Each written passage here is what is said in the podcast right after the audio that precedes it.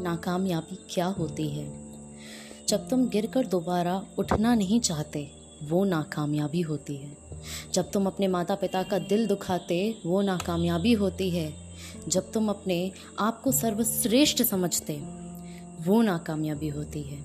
जब तुम को अपनी गलती नहीं दिखती, वो नाकामयाबी होती है। अगर तुम किसी को कामयाब देखते हो तो याद रखना, वो भी कहीं ना कहीं नाकामयाबी का सामना कर रहे हैं।